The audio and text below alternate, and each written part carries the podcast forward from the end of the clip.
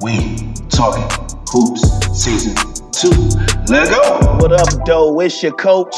Who talks hoops the most? It's Coach Cam with the podcast flow. Jump shot is still wet, and the podcast goes. Talking hoops all day, worldwide, across the globe, overseas to the league, Big Ten to the GLIAC, AAU to high school, and any gym that he at. Highlights, offers, who's about to transfer? Was Coach getting hired? Coach Cam's got the answer. He's that dude, too cool, so smooth with the hoop news. Every week we talking hoops. This is season two, so buckle up for this ride. It's what you need to do, cause we talking hoops. Yeah. It's your coach that knows hoops the most. We talking hoops, baby. This is episode five coming at you live. Last episode of 2019. You know we got to end the year off right, man, while we talking hoops. So we got to talk NBA. We gonna talk college, and we gonna un- try to understand, you know, some of the best teams in, in a decade or whatever. And we're talking high school, uh, best players rather, because I saw some lists going out of some players, and we're gonna figure out who's my last decade, who's the top 10, 15 guy, who's my all decade team in high school.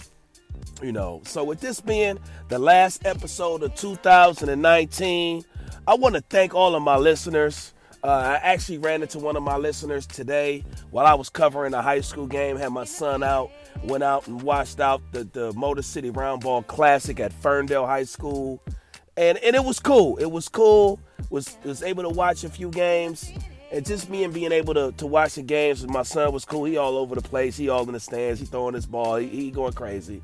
But the best part was having, you know, a friend of mine I went to, to college with come up to me and like, you know what? It's like I'm tuned in, man. I listen every week.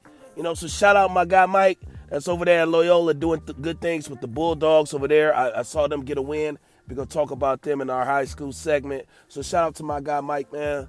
He just came up and said, man, I, I listen to you every week and just keep the podcast coming because it's positive and I like what you're doing. So when I run into listeners, I always feel a different way about getting the podcast out. And when I heard that, I was like, all right. So I, I got to get in the lab right quick, which means I got to get in my car, you know, right after our little coaches meeting. And I got to record this podcast for my listeners, man. Even if it's just one person listening that listens to it every week, I'm going to give you the content that you've been looking for for the past week. So we back, man. This is the last episode of 2019. Tomorrow's New Year's Eve. I ain't got no plans. I ain't going out with wifey. I got to work. You know, ain't too much basketball going on. Uh, all the basketball has been played between the 27th and 30th. Uh, so we can bring in the new year another way. So I'm glad you guys are listening. Uh, no video this week. I didn't I didn't freak it and, and do all that this week. Keeping it simple, going back to my roots, which means I'm back in the driver's seat in my car late night, giving you the best hoop talk that you're gonna find in the Midwest, baby. So let's get right to it, man. Let's get right to it. Let's talk about the NBA. And when I want to talk about the NBA, there was only one one big time day that came into recently what I really want to cover for the NBA. And that's the NBA on Christmas. So on Christmas, you get the opportunity to open gifts, you get the opportunity to chill with family, get some good food. But for me, a hoop head like me was really looking forward to the five games that's being played because I appreciate basketball on Christmas way more than I appreciate football on Thanksgiving. And part of that is because you got to watch the Lions play. You got to watch Dallas play. You got to watch some of these traditional teams play football on Thanksgiving. And it's not a bunch of great matchups. It's just some teams that traditionally been good that ain't really good right now when they needed to switch it up. Like, I would have loved to watch the Ravens play the Chiefs. Give me, yeah, give me Lamar Jackson and company. Yeah, give me that game. But they ain't playing that on on on Thanksgiving. I'm getting the Lions playing the Bears or somebody like that. So like, man, whatever. You know what I'm saying? So NBA on Christmas, big time matchups. You know what I'm saying? You got the Clippers going against the Lakers. The battle of the Staples Center's going on at 8 o'clock. The nightcap. You had the 76ers playing the Bucks. You had the Celtics. You know what I'm saying? Like, you had some really good matchups. The Celtics playing the Raptors. Now, a couple games was eh. You had the Warriors playing the Rockets. Traditionally, that would have been a good game. If you got Clay, you got Steph, good game. No Clay, no Steph, not a good game. But We're going to talk about what happened here in a second. And then you also had New Orleans. Uh, I'm not trying to see them play Denver, but it's a nightcap. It's 10 o'clock game. I mean, about, by that time, you know, already ate your three plates. You know, already got your good place on the couch. You good? Now I get just all right. I'm just gonna go watch this game before I go to sleep. And that's basically what happened to me. I ended up watching the third quarter. I went to sleep. Woke up, found out that the Pelicans guys done. I'm like, dang, New Orleans got it done like that. But NBA on Christmas. So we gonna start from the top. we gonna start with the Celtics playing the 76ers. And the Celtics look good, man. They got everybody back healthy. They got Kemba back. They got uh, Gordon Hayward. They're back. And Jaylen Brown went off. Jaylen Brown and Kemba went crazy. They combined for 10 made threes in the game. Jaylen Brown scores 31. And here's the thing about the Celtics it's like they trading games on whether guys going to get off or not. So one game is Jaylen Brown getting off. The next game is Jayson Tatum getting off. The next game is Kemba Walker getting off. The next game is Hayward getting off. And they just rotate. You know what I'm saying? So that's the thing about the Celtics. And now they're back in number two. The number two seed in the East. They back. They back up there. They back up there. I told you when them guys get healthy, man, I'm go I'm rolling with the Celtics. Out of the East, I'm telling you right now, December 30th, 2019, I'm rolling with the Celtics because they got too much firepower. Now, the thing about that is, if they fall in the two seed, that means they're going to either dodge the Sixers or they're going to dodge the Raptors. And I think the Raptors are end up going to be in like four or five. I mean, they they fail. They failed there. So uh, I really like what the Celtics are doing now that they're healthy. And on this Christmas day, you saw Kemba Walker with the step back going crazy. You saw Jaylen Brown in transition, Euro right to left, finish. And what I mean, Jaylen Brown was a very good pick for the Celtics. Very good pick. Because he's very complimentary to Jayson Tatum. I mean, they got the wings, they got the guard play.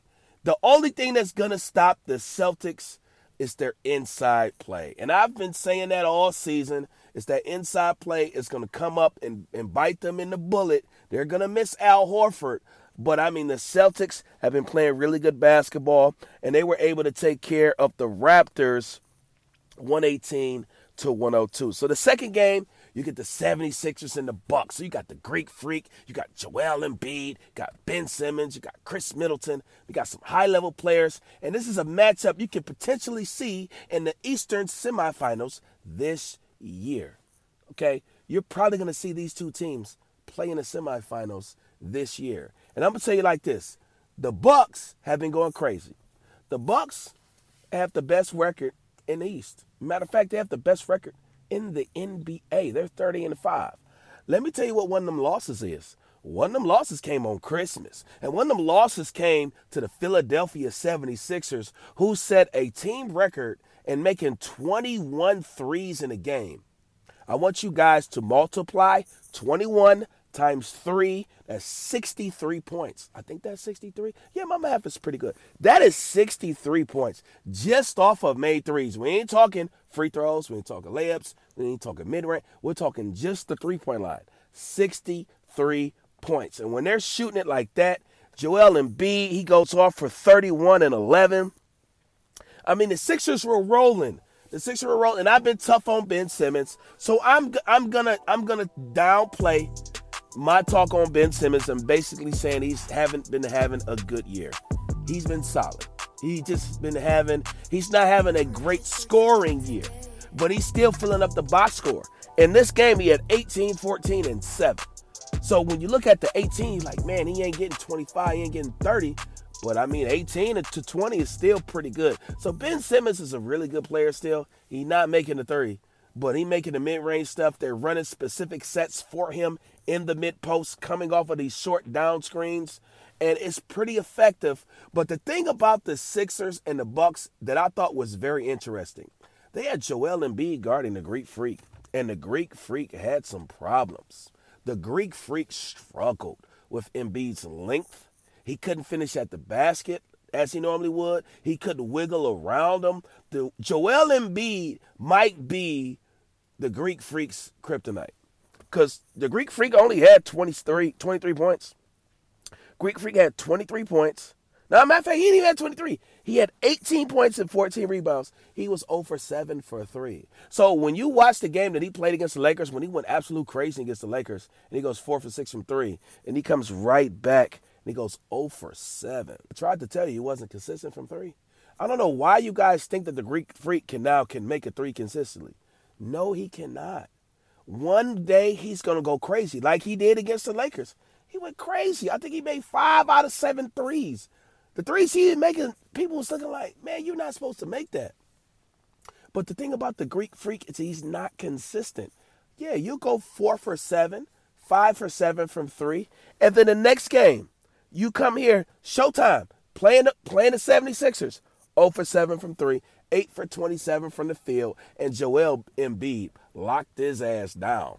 Excuse my French but he clamped him down. He blocked him a couple times, stole it from him a couple times. That's a matchup right there. That's a great matchup because the Joel Embiid is athletic enough so he can he can stay in front of the Greek freak. And if he ain't making the three, he ain't getting to the rim against him either. So was good to see the 76ers rolling. They had six guys in double figures. Tobias Harris has 21.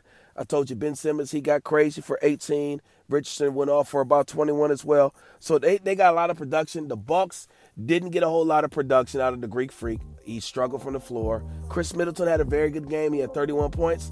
But other than that, that was about it. And when the 76ers are rolling, they making threes like that, they're going to be tough to beat at home. And they played in Philly. So they're going to be tough to beat at home.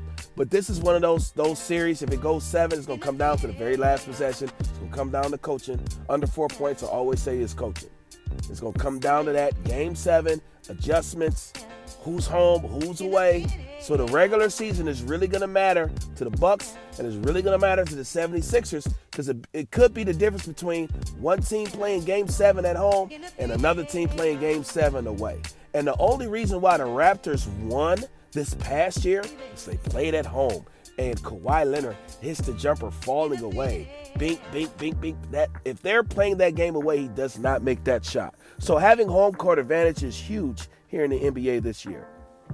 So he had the 76ers over the Bucks. The next game he had the Warriors playing Houston. Now, when you look at the lineup and you look at the injury, injuries that the Warriors have had, you're like, man, why am I watching this game?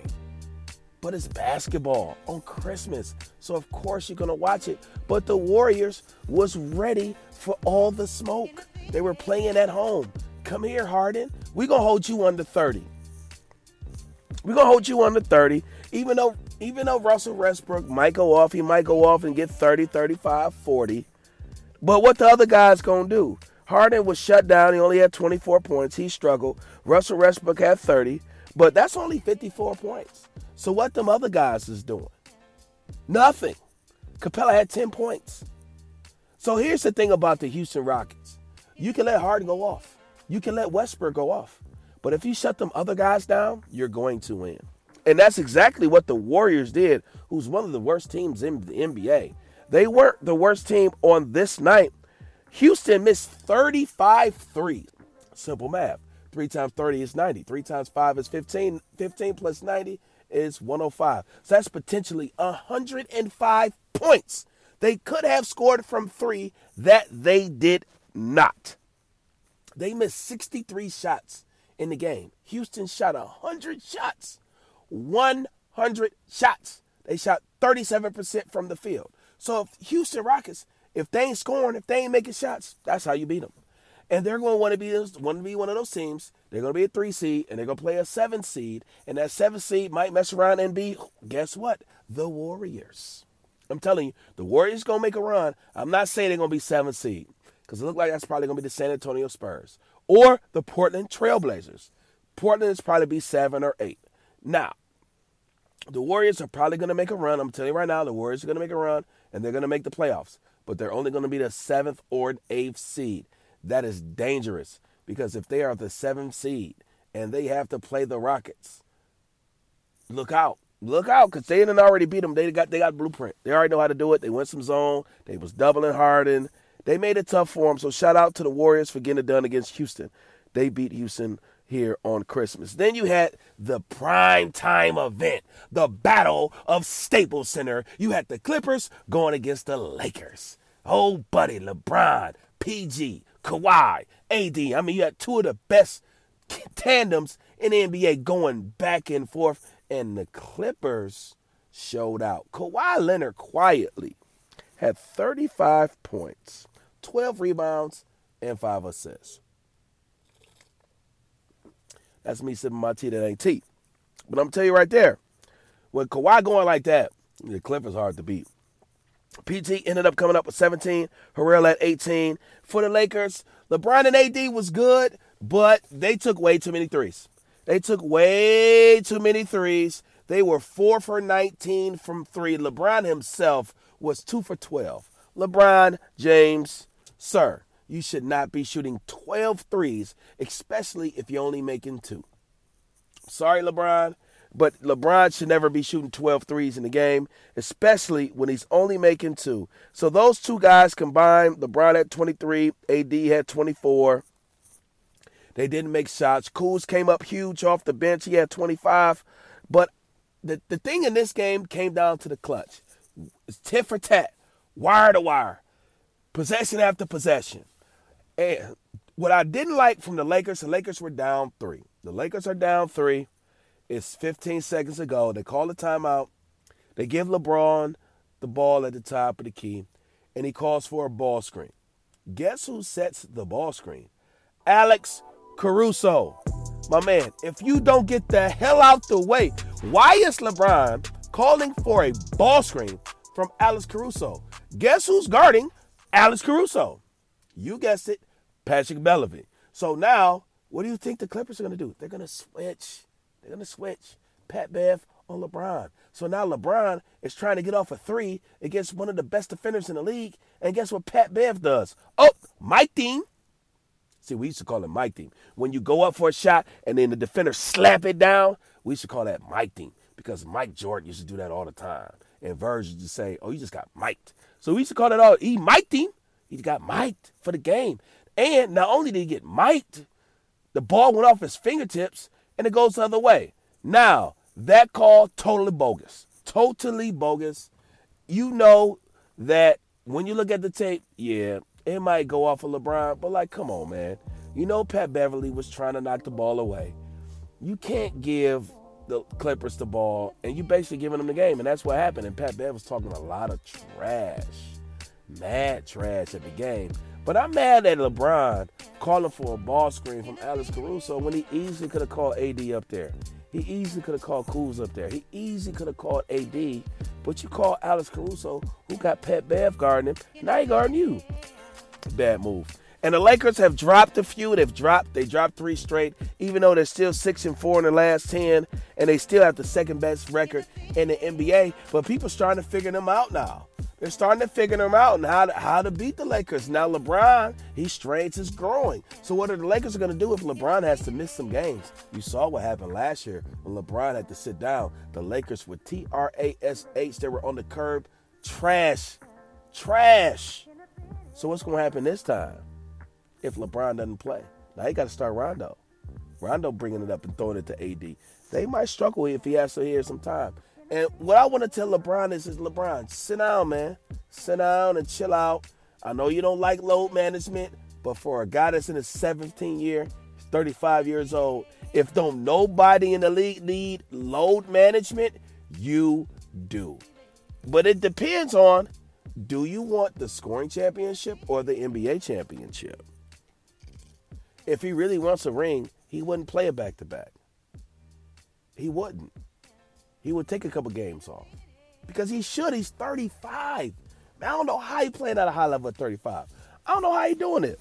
But LeBron need to sit down somewhere before he costs his team the opportunity to win a national, uh, win an NBA championship because he's trying to catch Kareem and the scoring title was going to take him another three years anyway. So the Clippers prevailed. The Clippers showed they're 2 0 in LA, and they show the Lakers, like, look, this is our house. Y'all just renting it. That's basically what the Clippers are saying. Y'all renting it. We live here. Give me your rent at the first of the month. Other than that, if I gotta tell you, you gotta go, you got to go. And that's how the Clippers are playing against the Lakers right now. And they have one of the top three teams in the Western Conference. After that game, you had the Pelicans over the Nuggets. Normally, not a game that you're gonna want to watch. Only reason that was on and it was watching because you didn't had two or three plates, you didn't slept on on the couch, and when you put basketball on, you're not changing the channel. So like for me, when I turn basketball on, the only time I change the channel is to another game. And on a day like this, the remote goes opposite. It don't matter. I'm not changing the channel. And the Pelicans got a huge game from Brandon Ingram. He pours in 31. And the Nuggets just took them for granted. They couldn't make shots. Shot 30% from the field. I mean, the, the Nuggets just really didn't look well on this Christmas day. Maybe they were thinking about their families and why they had to play instead of some other teams, but they did not look good. Didn't look good at all. Ingram put it on them 31 and 7. They had six guys in double figures. And the Nuggets, man, they missed 31 shots from three. That's a lot of threes you missing, but I mean, they just didn't get a whole lot of production out of Jokic. Jokic had 23, and outside of that, they maybe had two or three more other guys in double figures. That's NBA on Christmas, man. You had a couple surprises. Set the Pelicans beat the Nuggets. You had the Clippers over the Lakers, man. That's the NBA on Christmas. I am your coach that knows hoops the most, and that's my NBA take for the week. So that was my NBA take. You already know how we get down, man. You're going to talk NBA, we're going to talk college, and we're going to talk high school. So now we're going to talk college, but it's a downtime in college. You get around the holidays, it's time for some teams to take some time off. It's time for some coaches to spend time with their families. You have a few holiday tournaments that's going around. A couple things that are standing out for me when it comes to college basketball is this. And I put it on my Twitter feed. The main thing for college basketball right now is this. You got some of your best players who are either hurt or not playing. Wiseman is not playing. He's he's got an agent. He's going to the NBA. He's not playing. Cole Anthony. Cole Anthony turned his ankle, North Carolina. He's not playing. So I posed a question on my Twitter feed. Well, who's the best player in college basketball then? When you have two of your stars that are no longer playing or have decided to move on, who are your best players? And the thing about college basketball this year is a lot of parity with teams, and there's a lot of parity with players. A lot of parity. So much parity that every week where someone gets ranked number one in the country, they lose. Every week, Michigan State, number one, lose. Kansas, number one, lose. North Carolina, number one, lose. I don't think North Carolina was number one. But you catch my drift. Whoever gets that number one tag, they lose that week. I don't know if I want to be ranked number one at this point. Don't rate me number one. Because at that point, I'm getting gunfo and I get shot. Somebody gets me. So college basketball this year, very much a parity game. And you want to know why there's a lot of parity in college basketball? Because the last three or four years, you've had one and done's leave every year. Every year you get 10 to 15 guys, not even 10 guys. Say if you get five guys, the last five years go one and done. That's 25 players that could have been playing in college basketball at a very high level that are not. That are not. And that's a problem. That's a problem because now it hurts college basketball. It hurts the star power in college basketball. And that's why I asked the question who's the best player in college basketball? Because I really didn't know. Outside of Wiseman and Cole Anthony, I'm like, well, who else is left? You got Marcus Howard at Marquette, who's leading the country and scoring at 26 points per game. But ain't nobody talking about him because he's 5'11. He's short. He little. And you know these guys don't like little guys. But he's right there. And I got to thinking to myself, well, who's the best player? We got Anthony Edwards, who's at Georgia. Okay, averaging 19 a game. You got Jaden McDaniels, that's at Washington, averaging about 18 a game. But like, where the dogs at? And I'm not talking about these guys at these low majors that's putting up great numbers, like uh, Jhivvan Jackson that's at UTSA, second in the country in scoring, 25.8 points per game, and he's right there. But like, don't nobody know him? He ain't at a blue blood. He at the University of Texas, San Antonio, and you didn't know that until I told you. So now you know. But there's a lot of parity in college basketball. So you low major teams that's playing some D2s, be very careful Be very careful if you scheduling this D3 that's been in the national championship. Be very careful, coaches. There's some players out here and they trying to get got. So when you talk about college basketball, there's a lot of parity. There's a lot of parity. And until some of these guys decide to come back to school instead of being one and done, because now it's a, it's a young league. So them guys going one and done and they playing in the G League. They're not making a roster.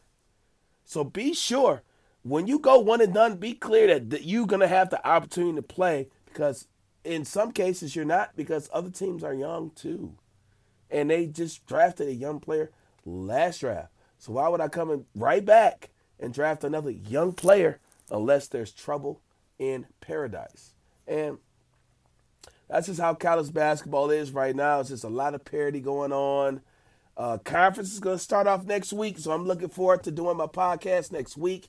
You got a lot of conference play. You got Big Ten conference play. You got GLIAC conference play. You got teams that are ready to go at it, and it starts January 4th, and I'm looking forward to it. But for right now, I mean, college basketball ain't a whole lot to talk about because it's just a lot of parity going on.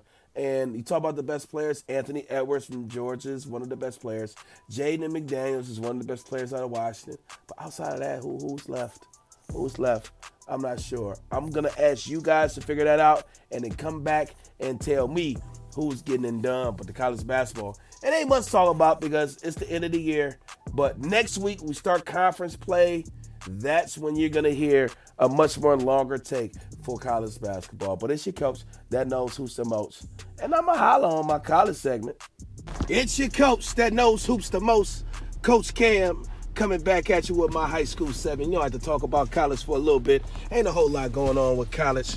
Uh, like I said, a lot of lot of downtime here with Christmas and New Year's and New Year's Eve. A lot of going on. End of the year, man. Last podcast of the year, baby. Hopefully, I can get it out before midnight so you can hear it while you're toasting and all that good stuff. So we gonna talk about high school here, and I had the opportunity to watch some games over the break. Uh, went to the Motor City Round Ball. Like I said at the beginning in the intro, I took my son to the games. And one of the games we watched, we watched Detroit Loyola play Warren Lincoln. And the one thing about these Christmas tournaments, you get the opportunity to see teams and see players and coaches you might not normally see. You get to see games you might not normally uh, see because you're out. You just you just want to go and watch some games. You're not even you know, worried about who's playing or the nightcap and things of that sort. You just want to go out and watch some games. So I went out and watched a few games. And the first game I watched was Detroit Loyola. They were playing Warren Lincoln, and Loyola ended up winning by 20. Uh, Mark Mayberry, uh, Mark, yeah, Mark Mayberry Jr., uh, kid that played on our NY2LA Reese team, had 21 points. He had a good showing. Loyola played well. They played hard. Lincoln was okay. They missed a lot of layups. Uh, so did Loyola. They missed a lot of layups too. So I was able to catch that game. The game afterwards was Divine Child. They were playing Bridgeport. And the one thing about Bridgeport, when you see them on a roster for, for a classic, so a lot of time people see Bridgeport and they're like, where's this team from? First of all, Bridgeport is outside of Saginaw. And I know that because I coach in the area. They're not just some some suburb team, like they're a city team. So when you see Bridgeport, you're like, oh man, um, man, who are these bums we playing? They not bums. They not bums. They've had the last three or four years, he's won 15, 16, 17, 18 games. I want to say the year before last, he only lost three games. They came down to the PSA Holiday Classic and they beat the brakes off of Renaissance by like 20 or 25. Bridgeport is good. Bridgeport is good. They play hard, they scrappy, They're a city team. Uh, I like I like what I saw out of Bridgeport. They they graduated some seniors. The Garrett brothers are gone. Both of them, Trey and Mark, they're gone. And now you get to see some of these younger guys who've been watching the success of Bridgeport the last few years and what they've been doing. And I'm gonna tell you this: they they going they gonna be right there in the mix because they play so hard. I respect coaches that when you watch their high school teams, every time you see them, they play extremely hard. Bridgeport is one of those teams. They play hard. Every time you see them, they're going to play hard. They're going to play hard every single time you see this team play. And it was no mistake here at the Motor City Round Ball, which had like 20, 25 games. So I'm not even going to go into every game of the Classic. This is the 25th year they've been doing it. I'm only going to talk about the games that I went to. It's only been two or three of them. Um, But you know, it was some really good games. Like to see uh, Dakota. Dakota came out with a win over uh, Brother Rice. That was a good win for uh, Dakota. Rollins came off with he had another game. He had 27. I mean, he's going to Toledo. Toledo or Kent State, one of those MAC schools. Another another Michigan player going to a MAC school that ain't in Michigan, but I digress. We're not going to talk about that no more. Uh, but Rollins is a player. He's very smooth off the ball screens. He picks his spots. Got a nice floater. His three ball is coming in there. He's a good player, man. He is a very good player from Macomb, Dakota. So watch out for them. And for the night, we have Farmington and Cass Tech. So I had to go watch Cass Tech. My alma mater. It's my alma mater. So I gotta go watch Cass Tech and they played against Flint Carman Ainsworth. I don't know. I don't know why I said Farmington. Flint Carman Ainsworth. Carman Ainsworth is another one of those teams like Bridgeport. Like whenever you see them, they gonna play hard, man. They gonna play hard. I watched this team a lot. Last three or four years, they've had a couple really good guards. When I talk about Amari Duncan, when I talk about Ja'Cavion Lewis, really, really high level guards coming out of this program. And they got another one. His name is Jaden Nunn. Kid is a stud class of 2021. Really good player. Really good player. Uh, he's getting stronger. So last last year when I saw him as a sophomore, he just looked like a really good young player. Now he looks polished. He looks polished like he's been in the weight room. He's getting Division One interest. He already got a couple offers. He's polished. And against Cass Tech, he played very well against Cass Tech even though both teams struggled to score, I did a pull up podcast. I don't know if I'm gonna drop it off and give it to y'all just yet. I think I want to uh, test the waters and with another game here in the future in January uh, before I do my pull up podcast because uh, it was kind of rushed and I got there. Yeah, it was just I don't know if I'm gonna do it yet, but both teams struggled. Both teams struggled. Both teams played some zone, some man. I would like to see Cass play more man to man defense though. I would like to see him. Flint Carman Ainsworth had an eight to ten point lead for the majority of the game, and then the moment Cass Tech goes man, they make their run. It's not by mistake. Not by mistake that the moment that Cass Tech goes man to man, they make an 8-0 run and the score title. They take the lead. So it wasn't a whole lot of scoring. Uh, from Cass Tech side, Kyle LeGrier was off. He was off. He was off. His shot wasn't there. Uh, Tyson Acuff, he struggled a little bit, even though he came through in the clutch to get the team to overtime. Uh, even though he couldn't win the game for Cass Tech, he kept them in it. But the guards struggled for Cass. Um, Isaiah Sanders was solid. Didn't get really a whole lot of production out of him, even though he just committed to Notre Dame College in Ohio. So, I mean, it was kind of an ugly game. It was kind of an ugly game. It wasn't a whole lot of shots being made. Score was in the 40s going into the fourth quarter. And I even think the final score was 54 53. It wasn't a whole lot of scoring involved, but but the big time players, when it was time to make a big time play, they did. Carman Ainsworth was down three with about maybe 15 to 20 seconds left, and Jaden Nunn just like it's nothing. Step back, bang, tie game. Like onions, like one of those. Like Jaden Nunn is a player. The class of 2021 in Michigan is very, very, very good. There's going to be some guys that fall to some levels, D2, D3, that shouldn't be playing D2, D3. Or go at JUCO for another two years because they can't get uh, the Division One offer they're looking for. They go prep, and then boom, they get a Division One offer within a month or two, like Joe Moon. Joe Moon goes prep, and all of a sudden he's a Division One player. Well, nothing changed in six months. Same player, basically. It's just now other coaches get to see how dumb some of these coaches are.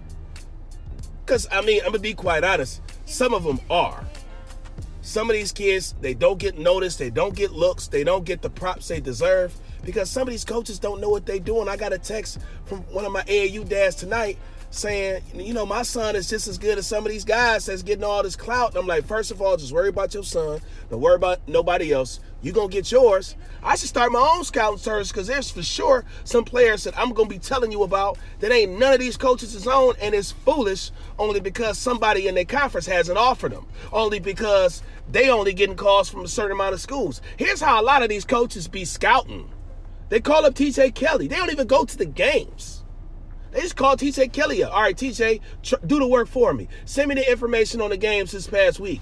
Instead of taking your butt to the gym like Kevin White did, like Stephen Draper did, and watching games and watching these guys live and in person. You would think when you see a couple high level players that you would see a bunch of high level coaches, but you don't, which is so silly.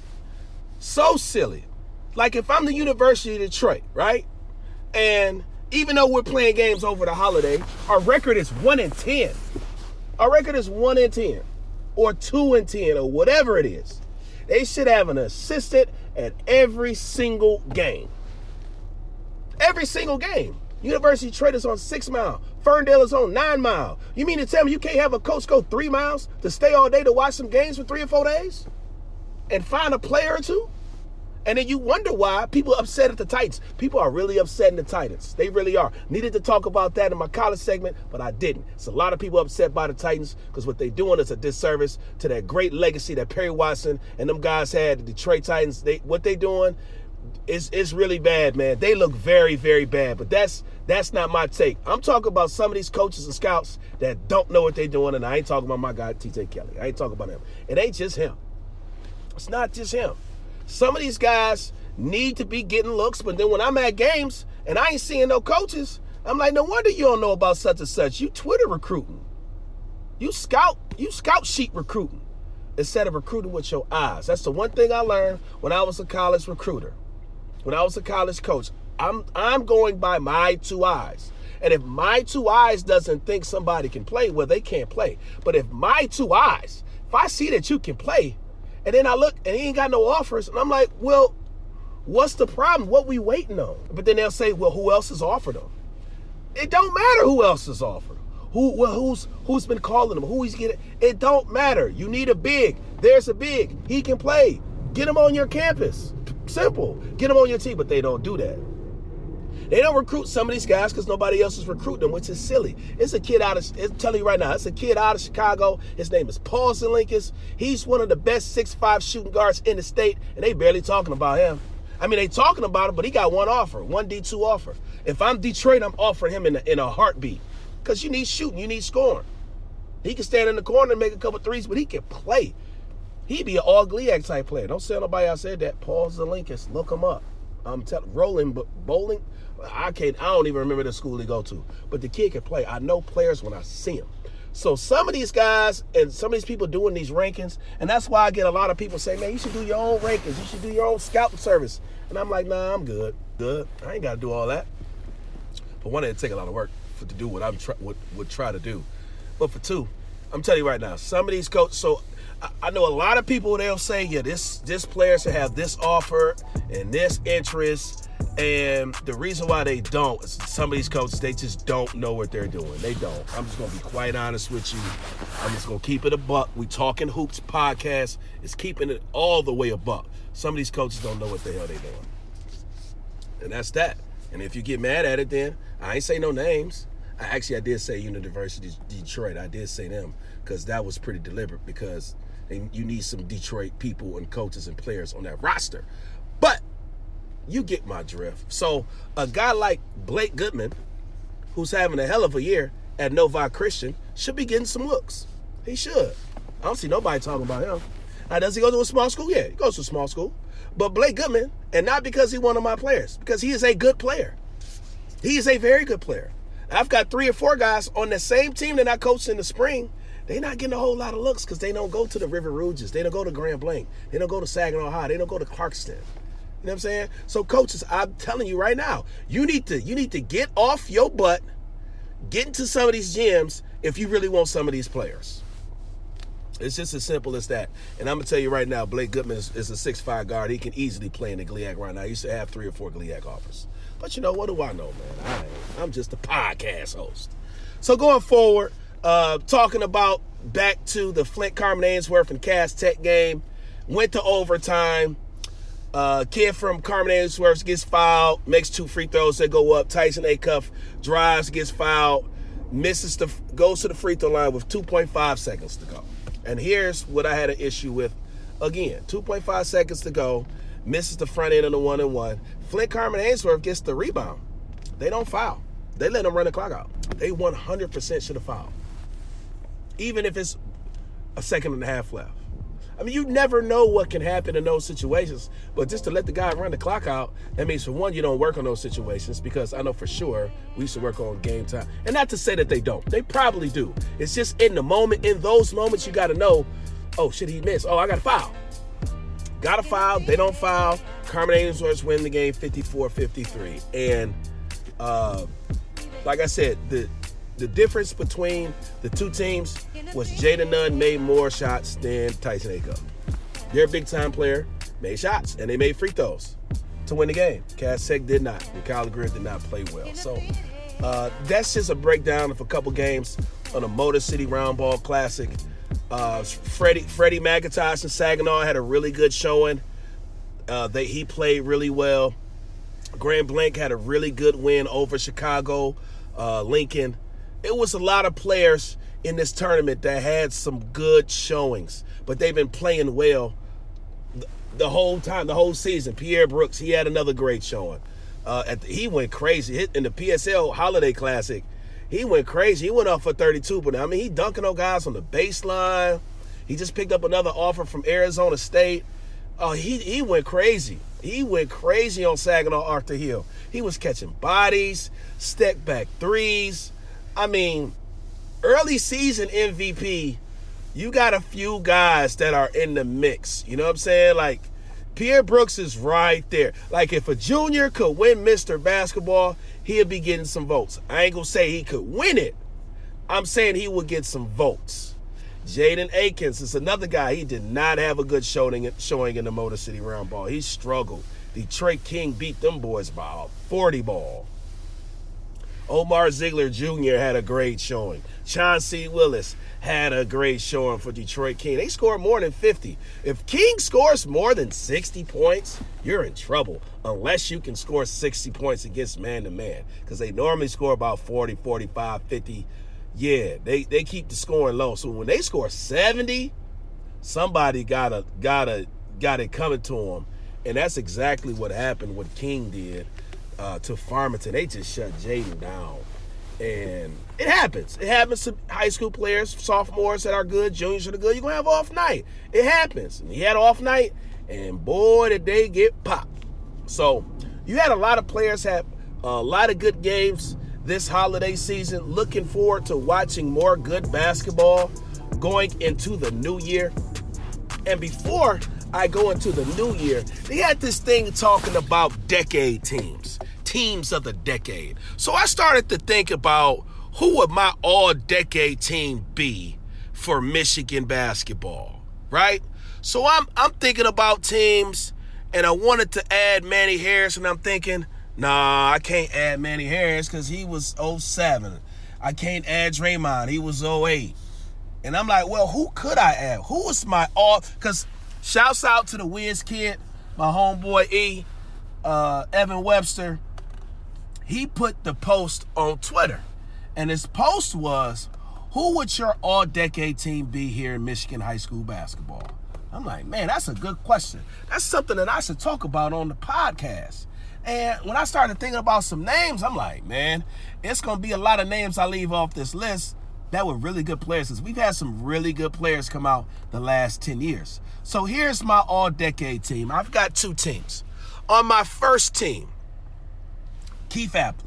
Now, Keith Appling was a senior in 09. He did all of his junior where he set the scoring record in the state championship game. They won that in 08.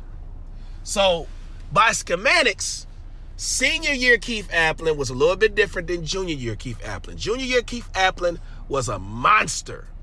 Senior year Keith Appling was a monster too, but everybody knew it. So they just didn't win it. They ended up losing to Detroit Denby, I believe, in a regional semifinal. Not quite sure on that. Got to double check it. But I mean, if I'm gonna start off a list, a list of the best players in the last decade, you have to mention Keith Appling, Detroit person. You have to. Now we're just going off of high school. We're not going off of what they did in Michigan State or what they whatever school they went, whatever college. We get going off for strictly high school. What they did in high school. This is my list. So I'm gonna start off with Keith Appling. Second player on that list is Cassius Winston, who played at the University of Detroit Jesuit, won a state championship as a senior. And the one thing that I like about Cassius, Cassius is probably one of the best passers I've ever seen at the high school level. You can call me crazy or not. Cassius Winston had the ball on the string and he throwing full court bounce passes, one bounce. no look passes where the guy's like, oh snap. And the reason why I know a lot about Cassius Winston, they were always in our district and we couldn't beat them. We went three years, lost to UD district final, lost to UD district final, lost to UD district semis. So it's just like, who's the player on all three of those teams? Oh, Cassius Winston. And if I'm going, hey, he's got to he's got to be there. He has got to be there. He won a state championship, and you might say that, oh no, he still he put in work. He put in work at UAD for four years, started for four years, won a state championship as a senior. He deserves to be on my all decade list. Number three on my list, Monte Morris. Monte Morris, Flint Beecher, six-two guard. He's got to be on my first team list. Reason why he won multiple state championships. Multiple. He ran through Class C like it was nothing. Ran through, got him a couple chips out the way. So guys that get multiple state championships are guys you have to respect because he put Flint Beecher on the map. He did. Monte Morris put Flint Beecher on the map. Before Monte Morris, Flint Beecher was an all right, cool, you know. Yeah, they had some, they had some players, some good players. I'm not gonna disrespect Flint like that. But I'm telling you, Flint Beecher got put on the map by Monte Morris because he took him all the way there. He won multiple championships. And when you win multiple championships, you gotta be on the list, man. Monte Morris was nasty, man. I'm talking about every time I saw Monte, he was going nuts. I, he we played against him AAU. He was a 15 year old sophomore, and we're playing 17 and under. And we like, man, we not about to lose to no sophomores. Who hit the buzzer beater to beat us? Monte Morris, 15 year old sophomore. I'm like, man, that kid gonna be good. And he just kept getting better, and getting better. His jump shot got better, his pace got better. I mean, he's just a really good high school player. So I'm gonna have to roll with Monte Morris on my first team. Next player on my first team, Derrick Walton. Now, the thing about Derrick Walton is this: didn't win a state championship, but everybody knew when Chandler Park showed up, you knew who you was going to see. You was going to see the show, and the show was AKA Derrick Walton, D. Walton. You was going to see the show. And boy, oh boy, did he put on a show 30, 40, 35, and I mean, assists. He got the bounce. He's skipping it half court. I mean, like, Derrick Walton would go to work. The show that him and Monte, eh, somebody better find the film. I might find the film. The show that Monte Morris and Derrick Walton put on, Horatio Williams Tip Off Classic. I forget what year it was. They went, both of them went for 30 plus. Game went down to the wire and they were going at it. Go back and watch that film to get an opportunity to. But Derrick Walton, even though he didn't win a state championship, I mean, very small Class B school in Chandler Park. He put Chandler Park right there. He made, he put them in the mix for the next couple of years just because people wanted to be involved in that kind of environment. And for a charter school league team, I mean, he put in work. He put in work for four years there. So Derrick Walton is on my list. Last on my list for my first team, Josh Jackson. Yes, I said it. Josh Jackson. And here's where I give the edge to Josh Jackson over a guy like James Young. Josh Jackson did it for two years. He did it for a freshman and he did for a sophomore. So the requirements for my list is that you had to have at least two very good seasons. At least two. So you couldn't just have one outstanding season and just like a subpar junior season or a subpar. Like you had to have like two really good seasons. You know, and Josh Jackson won a state championship as a sophomore. And he dominated the sophomore, his sophomore year, he dominated to the point where it was like, we can't stay here no more. We gotta we gotta we gotta leave. Ain't enough competition here. We out. We gotta go to prolific prep. This ain't gonna get us there. Josh Jackson was the show. Josh Jackson was the show. As a freshman, I remember going to Southfield High and I was watching them play against Derrick Walton. He was a freshman, and they like, man, Vince Hunter and Derrick Walton gonna go at it. But they like, man, Josh Jackson over there, you need to be what you need to be going. And I'm like, man, he a freshman. He ain't about to come in and just like dominate. Like, no, no, no, he did. He did. He did. Vince Hunter became second fiddle a little bit, and Vince Hunter played in the NBA. Is playing overseas now. Was an all-league player at UTEP, and he was playing second fiddle to a freshman because Josh Jackson was special, man he was special. He's Josh Jackson in high school, right in Michigan, was everything we say about Emoni now. he was everything we say about. He's best player since X Y Z. He gonna be a number one draft pick. That that was Josh Jackson to us. He was he was it. He was the guy, and he backed it up. He backed it up, won state title, and I gotta have Josh Jackson on my list. I'm sorry, I don't care how you feel about him or his camp or any of that. Josh Jackson was a player. And and side note, only reason Emoni Bates ain't on my first team because he only did it for one year. He dominated 30 a game. And he was very close to being on here. Dominated as a freshman, won a Class A state title as a freshman. Can't hold that against him, but he only did it for one year, so he can't be on my list. Next, uh, second team. Second team all decade. I'm going to start off with E.C. Matthews. Romulus High School, 2013, won a state title for Nate Oats, put him on the, the coaching pedestal to, to put his feet on the back of a couple players and get a Division One job. And that's exactly what happened. They won a state title, him and and Wes Clark, and they, they had some they had some guys on that team. Um, I want to say they ended up having four or five Division One players on that team, but EC Matthews was the left-handed killer. Left-handed killer. Six six, lanky, they running dribble drive. So he hitting you with the hezzy, and then he hitting you with the pull up, and hitting you with the three, and don't jump with him because he might he might punch it on you too. Like EC Matthews was nasty. Ended up playing at Rhode Island, had a very, very good career at Rhode Island, had some injuries, and that kind of hurt his career a little bit. But in high school, Romulus was his show, man. Romulus was another one of these schools. When you saw him, you had to go see him because they didn't dodge nobody. They'd go play Pershing. They'd go and play Cass. They'd go play Country Day. And they, they would have tournaments out at their place. And they had their summer league that was popping at the time. And so, like, every, like, Romulus, it was a light on Romulus. And there was a lot of people that said that Nate Oats couldn't coach because he had all these players and he wasn't winning until he won it in 2013. 2013 was a year that changed it all for me. You can say what you want about Nate Oats. What he did with 2013, he put on a clinic. He literally put on a clinic that year. I remember them playing Pershing in a quarterfinal. The score was 95 to not, one of the best high school games I've seen in the last 10 years. Score was 95 to 93, I believe. And they beat Mellon and they beat K. And they was running some stuff, man. He was calling timeouts. They running horn set flares for EC and Wes and it was nothing Pershing could do about it but try to score more points, and they just couldn't do it. Uh, but EC Matthews was the was the monster on that team. He was the left-handed killer, and you just could not stop him. So he's first on my second team all decade is EC Matthews.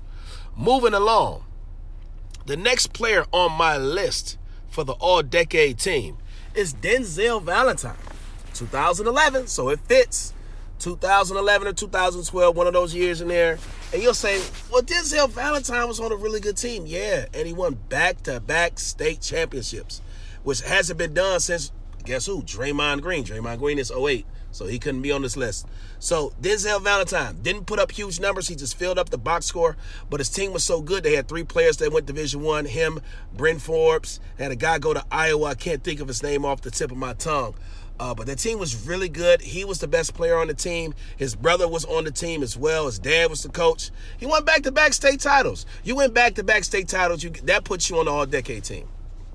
It does. That's the only reason why I was even thinking about putting Doug Anderson on, Doug Anderson on here because they went back to back. But I thought about him like Doug Anderson was like 22 and 7. Like, ah. Uh, I could have put Doug Anderson on here, but when you think of Doug Anderson, you think about the dunk clinic he put on at UD. You really don't think Kalamazoo Central, even though he was just he would just jump out the gym. But Denzel Valentine, Lansing Sexton, back-to-back state championships. Yeah, you gotta be you gotta be on an all-decade team. You got to. Next person on my next person on my list is called Buckets. Your nickname is Buckets. You gotta be on my list, man. Dude, nickname was buckets. LaDontae Henton. Man, LaDontae Henton was a flat out B U C K E T buckets. Like my son says when he makes a shot, he say buckets, daddy, daddy buckets. That was LaDontae Henton out of Lansing Eastern. He was just a bucket, man. He was a flat out bucket. Seriously. He was just a bucket. You wasn't no way you could stop him. Offensive rebounds, threes, free throws, layups, dunks, you name it. He was getting you a bucket. He was giving you 20 plus every single game. He giving you 20 plus and a highlight dunk every single time he stepped on the floor. And he did the same thing when he goes out to Providence. So if your nickname is Buckets, you got to be on the All Decade team. Even though it's the second, it was he was really close to me putting him on the first team. Really close to me putting LaDontae Henton on the first team, but you know, it is what it is. Next two players on my list, I'm going to end my second team off with Kay Felder and Mo Jones. Now, I'm not talking about what these guys did in college. Okay, so when you think of Kay Felder, you think Oakland Grizzlies. All right, you think about his time with the Pistons, time with the Bulls, playing in NBA.